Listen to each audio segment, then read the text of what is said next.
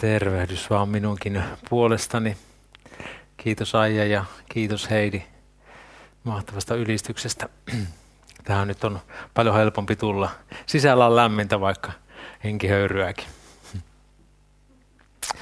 Eli tänään on tosiaan aiheena Pinokkion kengissä ja ajatus siitä, kuinka totuus vapauttaa. Tuo saturomaani Pinokkiosta, niin se kertoo eläväksi muuttuvan Pinokkio Puunuken ja hänen isänsä köyhän nuken tekijän kepeton seikkailuista.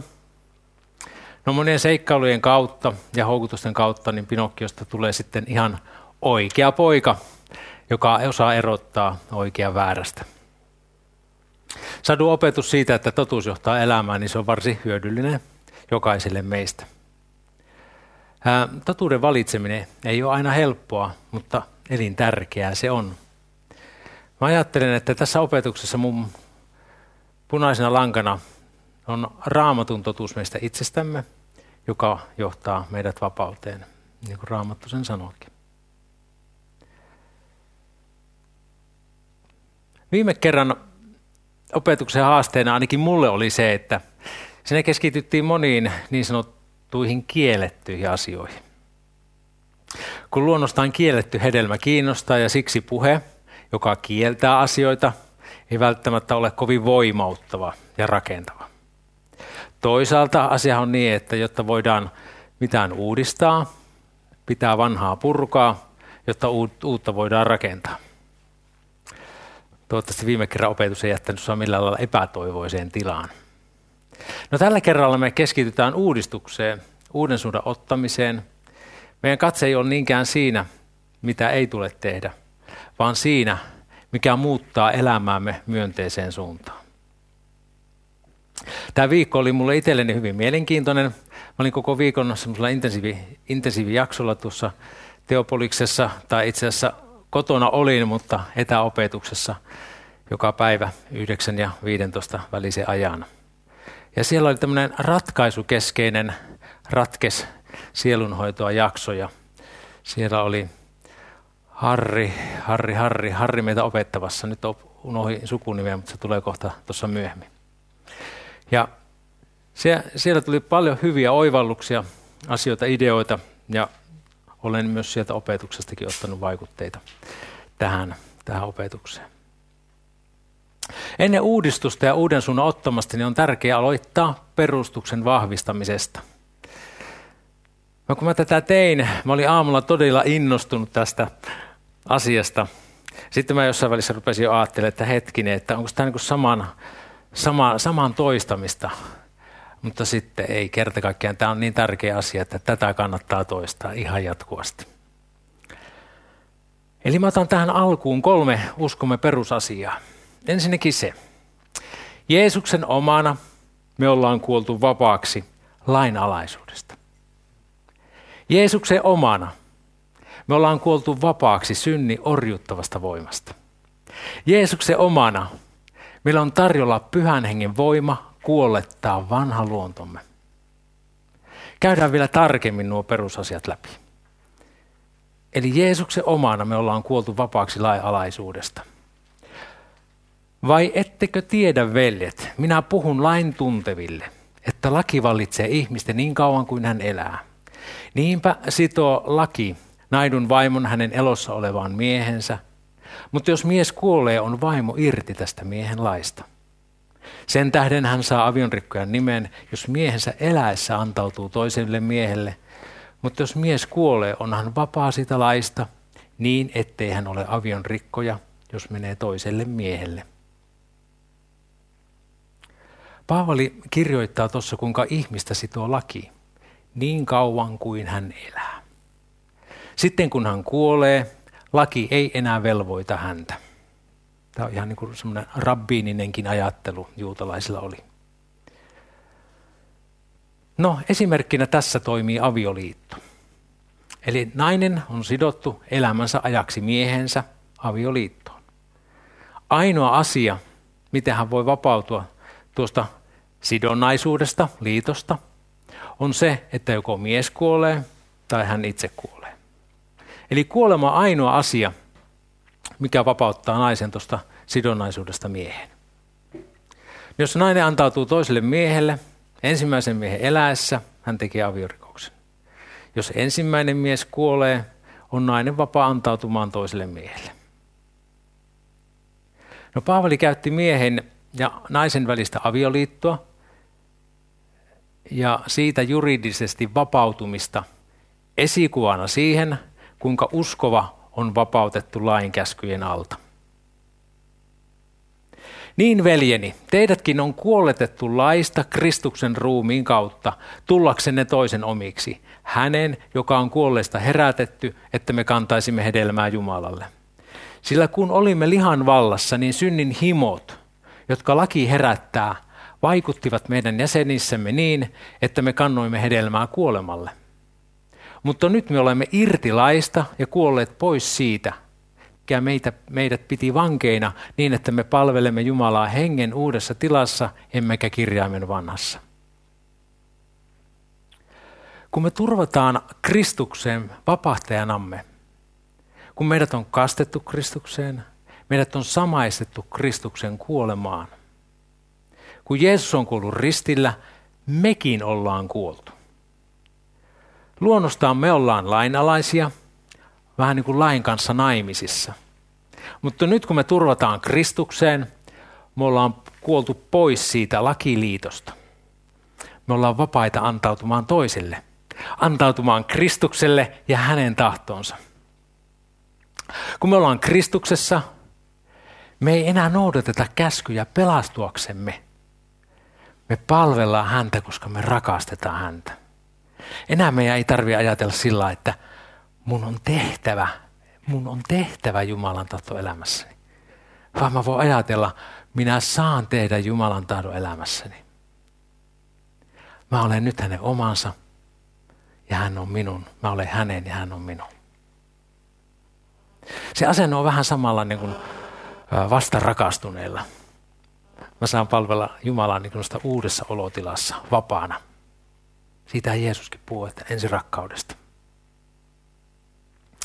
No sitten yhteenvetona vielä tuosta puhutusta. Siis Jeesuksen omina olemme kuolleet vapaaksi lain alaisuudesta. Toiseksi, Jeesuksen omana me ollaan kuoltu vapaaksi synnin orjuttavasta voimasta. Vai ettekö tiedä, että me kaikki, jotka olemme kastetut Kristukseen Jeesukseen, olemme hänen kuolemansa kastetut? Niin olemme siis yhdessä hänen kanssaan haudatut kasteen kautta kuolemaan, että niin kuin Kristus herätettiin kuolleesta isän kirkkauden kautta, samoin pitää meidänkin uudessa elämässä vaeltamaan. Eli meidän tilanne on sama suhteessa syntiin kuin se on suhteessa lakiin. Luonnostamme me ollaan synnin alaisuudessa ja synnin orjia – me ollaan voimattomia vapauttamaan meitä itseämme voimakkaamman otteesta. Mutta nyt, sitten kun me ollaan Jeesuksen omia, me ollaan kuoltu vapaaksi synnin orjuudesta samalla tavoin kuin olemme kuolleet vapaaksi lain alta. Synti ei enää voi orjuuttaa meitä, koska me ollaan kuoltu suhteessa syntiin. Se on se hengellinen todellisuus, mikä me saadaan omistaa itsellemme – me emme enää ole saatanan vallan alla orjina. Me emme enää ole synnin vallan alla. Eli niinpä meillä on mahdollisuus valita, toteutammeko me vanhan luontomme mielitikoja vai haluammeko elää Jumalan tahdon mukaista elämää. Taas ihminen, joka ei ole vapaa synnin orjuudesta, synnin alta, ei voi itse valita sitä, koska hän on synnin orja, hänen on pakko tehdä syntiä. Edellä sanotusta vielä kertauksena. Jeesuksen omana olemme kuolleet vapaaksi synnin orjuuttavasta voimasta. Sitten kolmanneksi. Jeesuksen omana meille on tarjolla pyhänengen voima kuollettaa vanha luontomme. Jos nyt hänen henkensä, hänen, joka herätti Jeesuksen kuolleista, asuu teissä, niin hän, joka herätti kuolleista Kristuksen Jeesuksen, on eläväksi tekevä myös teidän kuolevaiset ruumine henkensä kautta, joka teissä asuu. Niin me siis veljet olemme velassa, mutta emme lihalle, lihan mukaan eläksemme.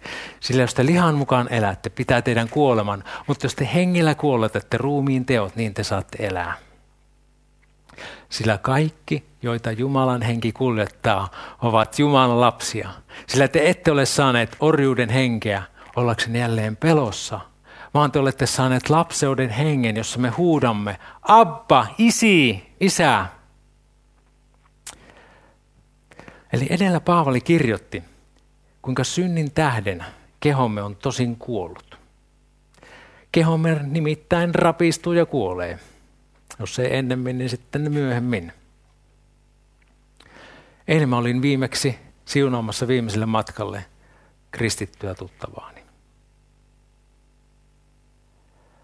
Mutta meille on lupaus. Henki on tekevä eläväksi kuolleen ruumiin viimeistään ylösnousemuksessa. Eikö sitten tuo sama väkevä voima, pyhängen voima, eikö se voisi tehdä meitä sen verran eläväksi, että me ei enää elettäisi jatkuvasti vanhan luontomme vallassa, nyt uskovana, täällä ajassa. Kyllä hän voi tehdä meidät eläväksi. Hänen voimasta ja ansiostaan se on mahdollista. Ja meitä kutsutaan elämään lapseasemassa. Sellaisessa lapseasemassa, jossa lapsella on turvallinen ja läheinen suhde omaan isään, niin että hän huutaa, isi! Sitä tuo appa sana tarkoittaa semmoista hellittelevää isän nimeä. Kun Jeesus isän meidän rukouksessa puhutteli Jumalaa isänä ja vielä opetti sen opetuslapsilleen, se oli todella vallankumouksellista. Oli vallankumouksellista, että Jumalaa puhuteltiin isänä. Ja sellaisena Jeesus halusi ja ilmoitti Jumalan meille. Hän haluaa, että me kutsutaan Jumalaa isäksemme. Jeesuksen omina meillä on siis tarjolla pyhän voima, jotta voimme kuolettaa vanhan luontomme. Ja mä vielä kertaan, kertausopintojen äiti. Ja luokalle jääminen on niiden isä. Mutta nyt kertauksena vielä tähän asti käydystä. Jeesuksen omina olemme kuolleet vapaaksi lainalaisuudesta – Jeesuksen omina olemme kuolleet vapaaksi synnin orjuttavasta voimasta. Jeesuksen omina meille on tarjolla pyhänengin voima kuolettaa vanha luontomme. Mä tahon kerrata ja muistuttaa tästä, koska se on se perusta, josta me lähdetään rakentamaan meidän uskoelämää. Jos perusta ei ole kunnossa, niin talosta ei tule kestävää. Vaikka, se, vaikka rakentaisi kuinka hienon talon, mutta sitten kun se perusta on kunnossa, niin sen päälle on hyvä ja turvallista rakentaa. Vaikka käviskin sitten niin, että se rakennelma sortuu, niin se perusta edelleen seisoo vankkana. Vaikka me sorruttaisiin. Mutta kun me sorrutaan sille perustalle, niin se takaa meille ikuisen yhteyden isän luona taivaassa. Sitä ei voi meitä mikään riistää pois, vaikka me kuinka epäonnistut. No hei, millainen käsitys minulla tai sinulla on itsestäsi? Onko se käsitys Jumalan mielen mukainen? Tai entä jos se ei ole, olenko valmis muuttamaan käsitystäni? Olenko mä halukas ymmärtämään sen, millaisena Jumala näkee minut? Raamatussa on tämmöinen paikka, varmaan monelle meistä tuttu, me muistetaan se hyvin. Sillä minä tiedän, ettei minussa, se on minun lihassani, asu mitään hyvää. Tahto minulla kyllä on, mutta voimaa hyvän toteuttamiseen ei. Olethan ymmärtänyt tämän paikan oikein. Kun Paavali puhuu lihastaan, ei hän tarkoita oma olemustaan ja persoonaansa, vaan sitä vanhaa luontoaan. Vanha luontomme, vanha ihmisemme, se on kapinassa Jumalaa vastaan. Siinä ei ole mitään hyvää. Mutta mitä Jumala sitten ajattelee meistä luomistaan ihmisistä muuten? Jo alussa se sanotaan, ja Jumala katsoi kaikkea, mitä hän tehnyt oli ja katso. Se oli sangen hyvää. Jumala on luonut sinuun ja minuun monia ominaisuuksia, kykyjä, lahjoja. Milloin olet viimeksi pysähtynyt miettimään niitä hyviä ominaisuuksia, joita Jumala on sulle antanut? Usein on jopa niin, että saatat nähdä hyvät ominaisuutesi negatiivisesti. Esimerkiksi jos olet harkitsevainen, voit ajatella olevasi hidas päättämään. Tai jos olet sellaista introverttityyppiä, vähän niin kuin sisäänpäin kääntynyt, ja lataudut paremmin yksin ollessasi kuin seurassa, voit pitää sitä ominaisuutta heikkoutena. Tiesitkö, että introvertit ovat usein tehokkaampia tekemään töitä? No, usein näkökulma ratkaisee, missä valossa me nähdään ominaisuutemme ja itsemme. Mä viime opetuksessa luin rakkauden kaksoiskäskyn. Mä palaan siihen vielä uudestaan. Jeesus sanoi siis, että toinen on tämä. Ensin hän sanoi, että rakasta Herraa sinun Jumalasi kaikesta mielestäsi, kaikesta voimastasi, kaikesta sielustasi. Ja sitten, ja toinen on tämä, rakasta lähimmäistäsi niin kuin itseäsi. Ei ole mitään käskyä suurempaa kuin nämä. Miten minä voisin oppia rakastamaan itseäni? Millainen on sisäinen puhe tai ulkoinen puhe itsestäsi? Kun puhut toista arvostaen, kunnioittain ja kohteliaasti, millä tavoin puhut hänelle? Puhutko ja puhunko itselleni samalla tavoin? Miksi en puhuisi itselleni samalla tavoin? Jos Jumala arvostaa ja rakastaa minua, miksi en itse arvostaisi ja rakastaisi itseäni? No syitä voi olla lukemattomia. Esimerkiksi joku on voinut löydä meihin mielen leiman, uskomuksen. Leimassa voi lukea hylätty, epäkelpo, huono, en ikinä opin, en ikinä vapaudu. Ja tuo leima otsassa me ollaan saatettu kulkea kymmeniä vuosia toistaen sitä mielessämme ja pikkuhiljaa myös toteuttaen leiman sisällään pitämää ajatusta. Yksi mun omista leimoistani on ollut, en ikinä opi vierasta kieltä. Ja tämän opin mukaan olen elänyt johdonmukaisesti. Eli vaivautumatta edes kunnolla opiskelemaan esimerkiksi englantia. No kun mä reilu kolme vuotta sitten aloitin teologia-opiskelun, sisältyi opintoihin yksi kreikan yksi hebrean kielen kurssi. Silloin mulla rupesi puntti tutiseen. Mä tajusin, että millainen mielen linnoitus ja ajatusrakennelma mulla oli päässä. Mä niin etukäteen ajattelin, että mä en voi ikinä oppia kreikkaa saatika hebreaa. Mä sanoin suorastaan välissä fyysisiä oireita ja ahdistusta se asian tiimoilta. Ainakin ensimmäisellä tunnilla. Oli mä kyllä Kreikassa aika monen tahti. Se oli nimittäin niin, että kun mä perjantaina tulin kouluun, niin siis perjantaina tulin opiskelemaan sinne etäjaksolle, niin sitten seuraavana päivänä käännettiin raamattua, että se oli aika vauhdikasta. Mutta okei, kuitenkin mä halusin murtaa tuon uskomuksen elämästäni. Ja tiedättekö, uskokaa tai älkää. Mä sain molemmista peruskursseista kiitettävä arvosanaa. No toinen asia, minkä mä haluan jakaa tältä viikolta, Siis se, se tapahtui aikaisemmin, mutta tällä viikolla tapahtui sitten toinen asia, mikä kolahti mulla ja tosi lujaa. Me saatiin sellainen tehtävä, että ajattele viittä mielestäsi itsestäsi kielteistä asiaa ja kirjaa ne ylös. Sitten pohdin nämä samat ominaisuudet myönteisessä valossa. Esimerkkinä tälle, että jos sinulla on uskomus, että et opi uutta kieltä – sanoitat sen niin, että opit uuden kielen. Tai jos on uskomus, en saa koskaan mitään tutkintoa aikaiseksi, sanoitat sen niin, että tulet tekemään tutkinnon.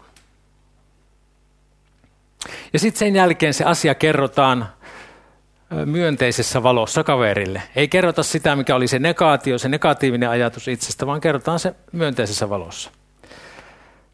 Ja tota, minäkin siinä sitten mietin kielteisiä uskomuksia ja ei ollut vaikea kaivaa kyllä. Ne oli helppo löytää. Mutta sitten oli vaikea kääntääkin ne myönteisiksi tavoitteiksi ja tulevaisuuden visioksi itselle. Mutta nuo visiot mä sitten kerroin kaverille. Mä en kertonut niitä negatiivisia uskomuksia, jotka on ollut mun mielessäni, jotka tuntuu, että ne on ollut ikään kuin leimana tuolla mielen päässä, päällä. No sitten mä sanotin nämä, ne sille kaverille, ja mä ajattelin, että mä sanotan ne nyt tässä. Mä kerron niin kuin mä kerroin lähestulkoon sille kaverille ne jutut. Ja se kun mä kerroin nämä, ne oli mulle jotenkin tuntu, että ne oli, ne oli niin semmoisia tosi murtavia asioita ja tuntui, että ne on ikään kuin Jumalan sanoja mulle. Vaikka mä ikään kuin näet, että omassa päässäni mä nyt vaan näin kiekautin tässä. Mutta sillä oli iso vaikutus. Ja mä uskon, että, että itse kukin me voidaan kohdaltamme ajatella, mitä on kenties minulla sellaisia uskomuksia, mitä mun sydämessä on. Mutta mä haluan ne jakaa tässä jotenkin, no en, en tiedä, tämä varmaan hoitaa mua ehkä enemmän kuin sinua, mutta toivon, että tämä hoitaisi sinuakin esimerkin, oma, esimerkin tähden. Eli ne, mitä mä sanotin, myönteiseksi ne asiat, ne, ne mä nyt kerron tässä. Eli onnistun tehtävässäni auttaa seurakuntalaisiani löytämään ja ottamaan käyttöön omat vahvuutensa ja lahjansa. Sielun hoidossa osaan ohjata ihmisiä löytämään vahvuuksiaan ja vapautan heitä kasvamaan syvempään Kristuksen tuntemiseen. Opin käyttämään raamatun alkukieltä kreikkaa omassa palvelutehtävässäni rikastuttamaan ja syventämään Jumalan sanan antia. Opetukseni kautta Herra toimii ja tekee työtään. Olen taitava opetus lapseuttamaan, johtamaan ihmisiä Kristuksen tuntemiseen ja Kristuskeskeisyyteen sekä ohjaamaan luonteen kasvuun. Johdatan uskosta osattomia Kristuksen tuntemiseen, uskon vastaanottamiseen.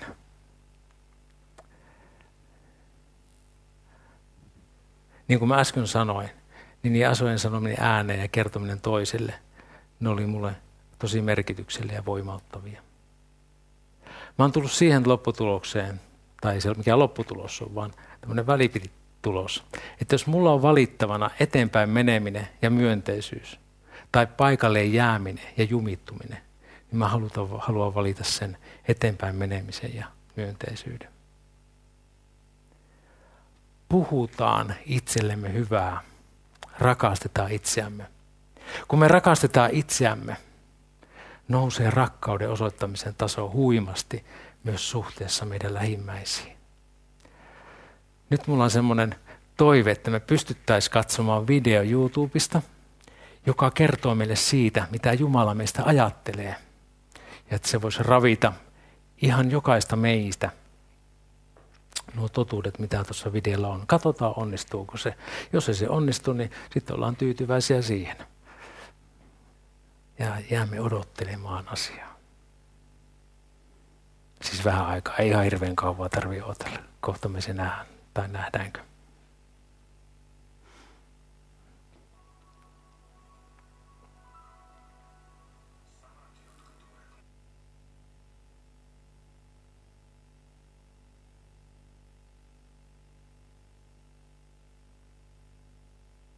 Joo, okei. Okay ei saatu, ei, ei saatu näkymään sitä videoa, mutta se löytyy YouTubesta sellaisella nimellä kuin Isän rakkauskirja. Isän rakkauskirja. Siitä kun tupetat sen, niin se kuuluu. Kestää noin viitisen minuuttia. Tosi vaikuttava ja hyvä video. Mutta joka tapauksessa siinä videolla kerrotaan, mitä Jumala meistä ajattelee. Ne kaikki ne sanat, ne on ikään kuin ne on sanottu hyvin sujuvasti ja sulavasti, mutta kaikki ne ajatukset nousee suoraan raamatusta. No hei, vielä mä haluan lukea viimeaikaisesta aivotutkimuksesta. Tämä tuli nyt siellä viime viikon kurssilla mulle tietoa. Eli se osaltaan vahvistaa sitä, että meidän mieli voi muuttua ja muuttuukin. Mä lainaan tässä paria luentoslaidia viime viikolta, jossa aiheena oli aivojen neuroplastisuus, eli muovautuvuus. Ja aiheesta meille luennoi Harri Kankare. Äsken Harrin sukunimen muista, mutta tässä se on. Harri Kankare. Aivan mahtava opettaja. Okei, mutta lainaus nyt sieltä. Neurotieteilijät puhuvat tänä päivänä keskushermoston muovautuvaisuudesta eli neuroplastisuudesta. Vielä muutama vuosikymmen sitten tiedemiehet uskoivat, että aikuisen aivot eivät pystyneet muuttumaan. Tämä käsitys on nyt peruuttamattomasti uusiksi, sillä aivoilla on kyky muuttua iästä riippumatta. Toisin sanoen, neuroplastisuus on hermosoluista muodostuvien hermoverkkojen toiminnan muutosta. Uudelleen organisoitumista. Kun ne järjestäytyvät uudelleen. Eli tuon metaforan kautta Tämä voidaan kiteyttää seuraavasti. Aivot ovat kuin metsä, johon polkuja tallataan, osa sammaloituu käyttämättöminä, uusia syntyy kävellessä. Lainaus kiinni. Eli meillä voi olla syvälle piintyneitä ajatus- ja käyttäytymismalleja, paljon tallattuja polkuja, esim. riippuvuuksia – nyt tuonne ajattelun metsään meidän on mahdollista alkaa tallaamaan uusia polkuja. Kun noita uusia polkuja tallataan, niin vanhat polut käyttämättöminä ne ruohottuu. Samoin voi käydä meidän piintyneiden ajatus- ja käyttäytymismallien kanssa, kun me muutamme ajatteluamme ja käytöstämme, alkavat ne jäämään pois. No mä lainaan vielä toista slaidia sieltä. Aivot eivät yksinään ratkaise sitä, miten ajattelemme tai toimimme, koska kaikki ajatuksemme ja tekomme muuttavat aivojamme ja niiden toimintaa. Niinpä juuri sinä itse ohjaat aivojasi, eivätkä ne sinua. Eli niinpä juuri sinä itse ohjaat aivojasi, eivätkä ne sinua. Hansen 2017 kirjasta. Sitten mielemme mukautuu sen mukaan, miten sitä käytetään – Tämä on Valkerin launa, lainaus 2016. Eli tämänkin tiimolta meidän on hyvä pohtia seuraavia asioita. Mihin suuntaan mä olen ohjaamassa ajatusmaailmaa tuosta esimerkiksi ihan vain aivojen muovautuvuuden näkökulmasta? Millainen on mun sisäinen puheeni? Millaisia ajatuksia vaalin? No sitten vielä yksi lainaus. Kun keskitymme kiitollisuuteen, aivot ottavat käyttöön toisenlaisen hermoverkoston. Hermosolut muovautuvat puhutun kielen kautta hyvään tai huonoon suuntaan. Eikö se ole aika mielenkiintoista, että aivoissa tapahtuu ihan fyysisiä muutoksia, kun näin toimitaan?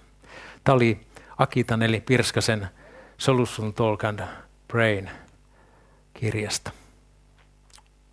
tutkimuksesta. Ää, Paavali kirjoitti filippiläisille ajatus- ja toimintaohjeen. Älkää mistään murehtiko, vaan kaikessa saattakaa pyyntönä rukouksella ja anomisella kiitoksen kanssa Jumalalle tiettäväksi. Ja Jumalan rauha, joka on kaikkea ymmärrystä ylempi, on varjeleva teidän sydämenne ja ajatuksenne Kristuksessa Jeesuksessa. Ja vielä veljet,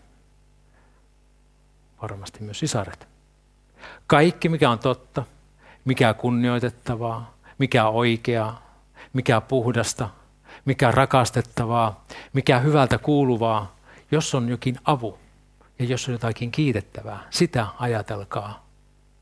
Mitä myös olette oppineet ja saaneet ja minulta kuulleet ja minussa nähneet, sitä tehkää, niin rauhan Jumalan oleva teidän kanssanne. Eikö ole mielenkiintoista, kun tiedekin osaltaan vahvistaa? Vai pitäisikö sanoa, että raamattu vahvistaa tieteen tässäkin asiassa? Eli filippiläisiäkin kehotettiin ensinnäkin asennoitumaan kiitollisuudella Jumalaa kohtaan. Kiitollisuus on asenne, jonka voi valita. Voin tallata kiitollisuuden polkua mieleeni, koska ymmärryksen yläpuolella oleva Jumala tietää – mikä minulle on parasta. Ajatteluun ja uusien mielenpolkujen tallaamiseen kannattaa omaksua myönteinen asenne. Lähde vahvistamaan sitä, mikä on sinun vahvuutesi. Paavali antaa ajatuspolkujen tallaamiseen hyviä ohjeita. Ajattele sitä, mikä on oikeasti totta. Mielemme leimat eivät sitä välttämättä ole. Eli mitä Raamattu sanoo meistä, meidän asemastamme, mitä muuta. No ajatusohjeet jatkuu. Mikä on kunnioitettavaa omassa, toisten elämässä, tai entä Jumalan näkökulmasta? Tai mikä on puhdasta omassa elämässäni, mun vaikutuspiirissäni, mun tekemisessäni? Mikä kuulostaa hyvältä, Pysähdytään pohtimaan, mitä meidän mielessä liikkuu. Annetaan meille mielen, mielen ravinnoksi uusia, oikeita, puhtaita ja hyviä ajatuksia. Tutkimusten mukana vahvuuksien vahvistaminen nostaa suorituskykyä 36 prosenttia, eli yli kolmanneksella. Se on tosi paljon. Ja sitten vastaavasti vahvuuden vahvistaminen kehittää myös meidän heikkouksia.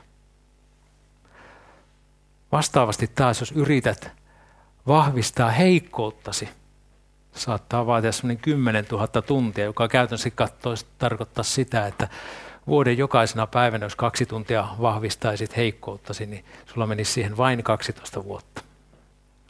Eli aika mahdoton tehtävä. Eli ennemmin kannattaa vahvistaa vahvuuksiaan. Aika mielenkiintoista ja toisaalta aika huikeeta. Mutta ihan tällaisia asioita tuli tuolla kurssilla vastaan. No sitten keskinäisestä yhteydenvoimasta. Viimeksi luin tämän saman paikan ja katsoin sitä eri näkökulmasta ja luen sen uudestaan. Ja valvokaamme toinen toistamme rohkaisuksi toisillemme rakkauteen ja hyvin tekoihin. Katsotaan sitä nyt rohkaisun näkökulmasta. Viimeksi katsottiin valvomisen näkökulmasta. Eli seurakuntayhteys parhaimmillaan hoitaa meitä itsessämme vajavaisia ihmisiä. Rohkaistaan toinen toistamme. Emme voi kannustaa sanoa hyviä asioita toisillemme liikaa. Tätä mä haluan totta vie oppia paljon paljon lisää. Kannustamalla, kannustamalla ja rohkaisemalla, rohkaisemalla, rohkaisemalla toinen toisiamme me autetaan toisiamme osoittamaan rakkautta ja tekemään hyvää meidän ympäristömme. kun me rohkaistaan toisiamme, se rohkaisee toista tekemään taas lisää hyvää. Ajattelin, kuinka hyvä positiivinen kierre ja ketju siitä tulee. Tuolla kurssilla me puhuttiin sitten myös tö-kohtaamisista. Eli sellaisia hetkiä, jolloin me voitaisiin kokea yhteenkuuluvuuden tunnetta ja voimakasta halua auttaa toinen toistamme. Tapahtuu aidosti semmoinen kohtaaminen. Mä heitä haasteen itselleni ja sinulle, että kevään aikana tapahtuisi vähintään yksi tällainen tö-kohtaaminen. Nyt kun on tämä korona-aika, niin se jätetään nyt tuohon yhteen, mutta mä itse kyllä ajattelin, että mä haluaisin kyllä vähintään joka viikko kokea tällaisen kohtaamisen. Hyvä, ettei päivittäin. No, koska me olemme vajavaisia, niin me tarvitaan toisiamme. Yhdessä me ollaan paljon enemmän – Eikö se ole aika, aika mahtava juttu, että jos olisi yksi täydellinen ihminen, se ei tarvitsisi ketään muita. Mutta nyt, nyt kun me jokainen ollaan vajavaisia, meillä on niitä tiettyjä hyviä ominaisuuksia, mutta ei, ei todellakaan kaikkia, niin me tarvitaan toinen toisia. Me ollaan, me ollaan kuin mosaiikki, josta koostuu hieno taideteos, kun nämä kaikki mosaikin palaset, ne lyödään yhteen. No vielä koosteena kaikesta puhutusta. Kun perusta Kristuksessa on kunnossa, niin me voidaan hänen voimastaan paljon itsekin vaikuttaa siihen, mikä on meidän tulevaisuus. Meidän ei tarvitse jäädä menneisyytemme vangiksi. Meidän ei tarvitse jäädä ö, riippuvuuksien vangiksi, vaan me voidaan vaikuttaa siihen, mitä meillä on tulevaisuudessa edessä. Meillä on aito valinnanvapaus Jeesuksessa, Kristuksessa sillä perusteella – oletpa uskonut mitään muuta tahansa itsestäsi tai itsellesi. Kun olet Kristuksessa, sinä saat olla vapaa synninorjuudesta. Minä saan olla vapaa synninorjuudesta. Minä olen vapaa valitsemaan. Meillä on myös vapaus valita se, mitä me ajatellaan. Onhan toki lentäviä ajatuksia, jotka tulee ja ne saa mennäkin sitten saman tien. Niihin ei tarvitse jäädä kiinni. Mutta se, että mikä se mun sisäinen puhe itselleni on. Puhunko itsestäni arvostain vai mollaten? puhu arvostain ja puhutaan arvostain. Meidän aivot ei ohjaa meitä, vaan me saadaan ohjata aivoja. Meidän ei tarvi olla meidän aivojen tai viettien vietävissä, vaan me voidaan antaa niille oikeita ravintoa, oikeita ärsykkeitä, niin että me voidaan tehdä Jumalan tahto meidän elämässämme. Ja tämä kaikki, se ei nouse itsestämme, vaan hänen henkensä voimasta, niin kuin tuossa oli se kolmas kohta, että me voidaan Jumalan pyhänkin voimasta kulkea hänen ohjauksessaan, hänen johdatuksessaan. Näihin lupauksiin vedota ja niihin luottaen. Rukoillaan yhdessä. Kiitos rakas taivaanne Isä siitä, että me saadaan olla tässä hetkessä. Kiitos, että sä olet luonut meidät ihmeellisesti. Kiitos niistä lahjoista, mitä sä olet meille antanut. Kiitos, että me jokainen ollaan ainutlaatuisia. Jokainen me ollaan ainutlaatuinen palikka tai ö, osanen siinä, siinä mosaikki taideteoksessa – sinun seurakunnassasi. Kun ne kaikki, kun ne liittyy yhteen, niin Herra kiitos, että siitä tulee hieno, kaunis kokonaisuus. Kiitos, että kenenkään ei tarvi erikseen yksinään loistaa siellä ikään kuin ylitse muiden, vaan kaikki me saadaan olla siellä omana pienenä palasina, sellaisina kuin me ollaan, Herra. Anna meidän uskoa ja luottaa siihen, mitä me ollaan sussa, Herra. Pyydetään sitä, että saat vahvistaa meitä. Niitä lahjoja, mitä olet meille antanut. Ja sitten niitä leimoja, mitä meidän päähän on lyöty tai mitä me itsekin ollaan kenties vahvistettu ja eletty sen mukaan. Niin että ne kaikki uskomusjärjestelmät, mitkä ei ole totta, mitkä on väärää, että ne saa karistaa meidän elämästä pois. Ja me voidaan elää sitä elämää, millaisiksi sä oot luonut meidät. Niin kuin sä sanoit, että kun sä katsoit, ja kun sä katsot tänään meitä, niin kiitos sä katsot, että se on sangen hyvää. Kiitos, me saadaan luottaa siihen, Herra. Tule sinä pyhä henki ja tee sinä meissä työtäsi. Ja kiitosta teet. Kiitos, että sinä teet meidät kykeneviksi hyvään tekemään sun tahtoos. Kiitos, että jäät siunaamaan ihan meitä jokaista. Jeesuksen nimessä. Amen.